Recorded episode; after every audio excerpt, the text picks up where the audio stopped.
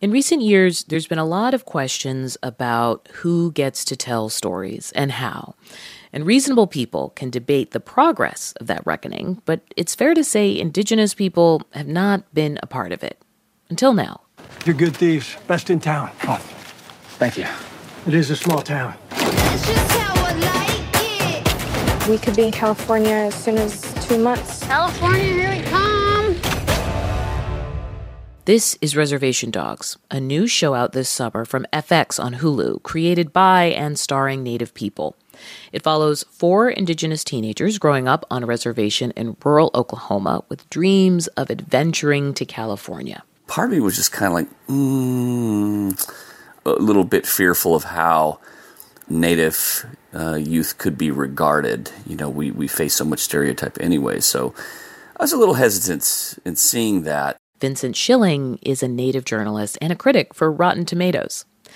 Now, while many were calling this show groundbreaking for native representation, Schilling was apprehensive. And then he actually watched the show. I was blown away of the beauty and sincerity and magic of this show.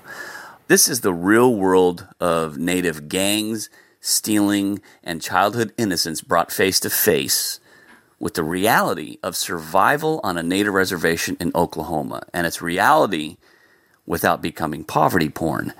Um, this could only have been told by someone who grew up on the res. Schilling says the show has sprinkled in a ton of Easter eggs for Indigenous people, like an episode that has a scene with an owl.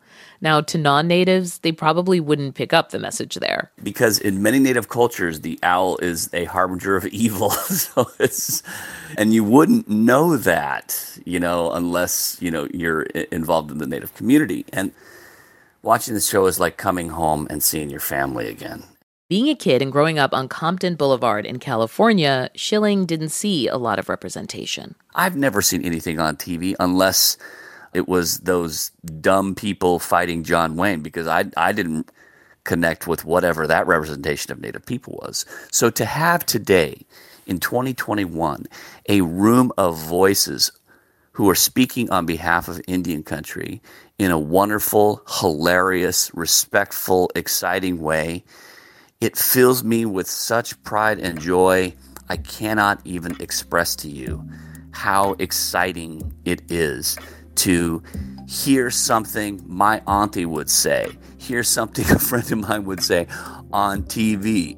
He recalled a time where he met someone at a Native American Heritage Day event who thought that Native Americans no longer existed.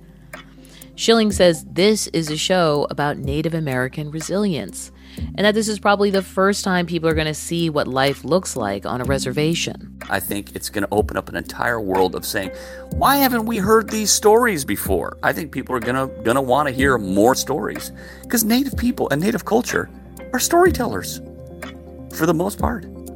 Consider this after decades of indigenous stories told by non natives, two shows from this past year signal a change.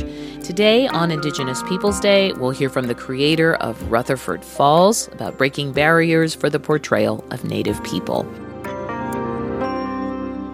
From NPR, I'm Audie Cornish, and it's Monday, October 11th. It's Consider This from NPR. Before Sierra Teller Ornelas became a TV writer, she worked at the Smithsonian's National Museum of the American Indian. And she remembers one year, teenagers kept coming in and asking about the Quileute Nation. They wanted to know how they could become a wolf. They wanted to know how they could turn into wolves, where the wolf exhibit I'm sorry, was. I'm going to pause here. What?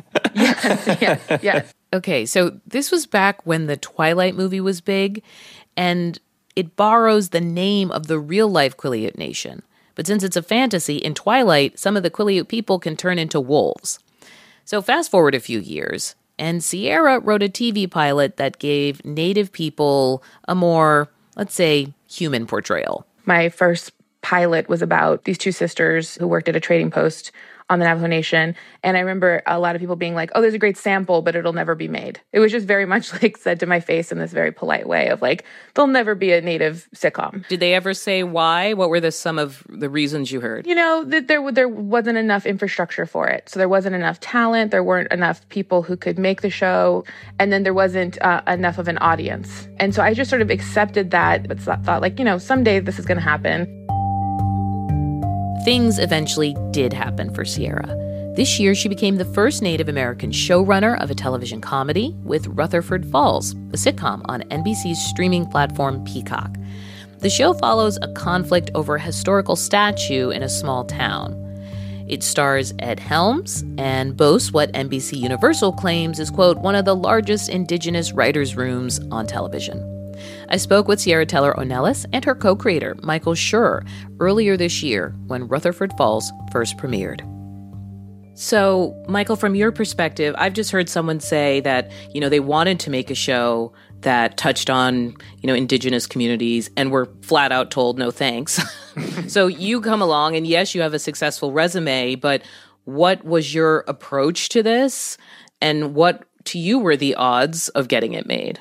So Ed and I had worked on this idea for years, and we started designing a character for him that was a, a very well intentioned guy who had admirable qualities, but who had sort of swallowed whole this narrative about himself and his family that he was clinging to and was completely non objective about. And that was a very rich vein, it turns out. And the Helms character is somebody whose identity is being affected by this like changing conversation about history. The statue, Big Larry in Rutherford Falls, it's been in the same spot, a very significant spot, for centuries. And now people want to tear him out of the ground and toss him aside. And on the rest of the canvas is this tribe. It's called the Minishonka. I'd like to take a moment to acknowledge that we are currently standing on Minishonka land. Beautiful. Okay. First, can we talk about the sensitivities around making up a tribe? You know, obviously, fictional nations, it's very difficult because we are not a monolith. So there's no way to sort of express all native nations in one fictional tribe, which I don't think we are trying to do. But I'm very proud of the fact that, you know, there are five native writers on staff. We had native, a native director for four of the episodes.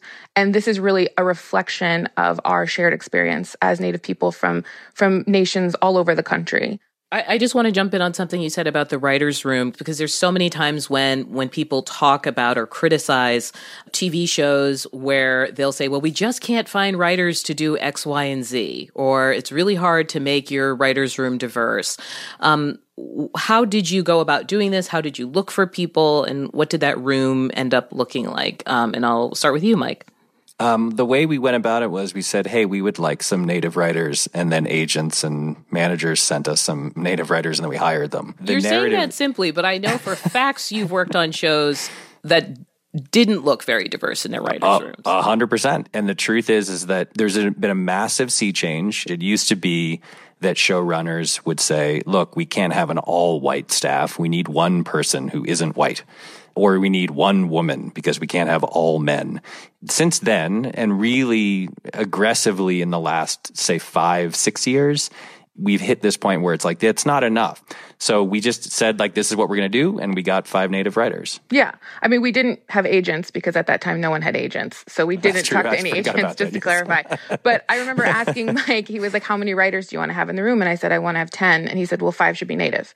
And I I was very surprised by that. I will say initially, that's what was so exciting about this is whether it was the casting process or or the staffing process what I had been told 10 years ago was was not true. I want to ask about one or two of the characters. Um, one is uh, Regan Wells, who's played by Jana uh, Schmieding. Would you like to know why you're having trouble with the community? Oh, I know why. It's because Regan lives in town and not on the res. She's not a fluent speaker. She walks her dog on a leash. Is she your proxy a little bit? I'm only asking because of the museum connection. She's someone who also has right experience with the museum.